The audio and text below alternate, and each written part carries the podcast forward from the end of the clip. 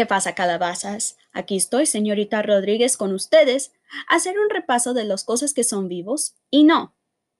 Solo otra semana hablamos de los cinco áreas que las cosas que son vivos necesitan para clasificar de vivos. So vamos a ver, las cosas que son vivos pueden respirar,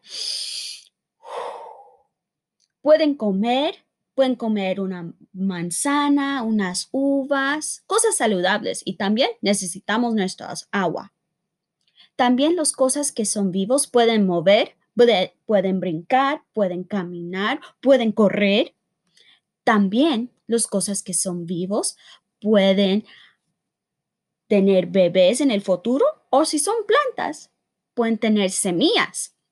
Y también las cosas que son vivos pueden crecer no quedamos chiquitos, crecemos hasta que somos grandes.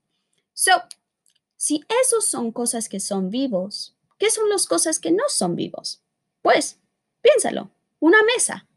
¿Puede mover solito? No. ¿Puede comer? No. ¿Puede tener bebés? No. ¿Puede crecer solito?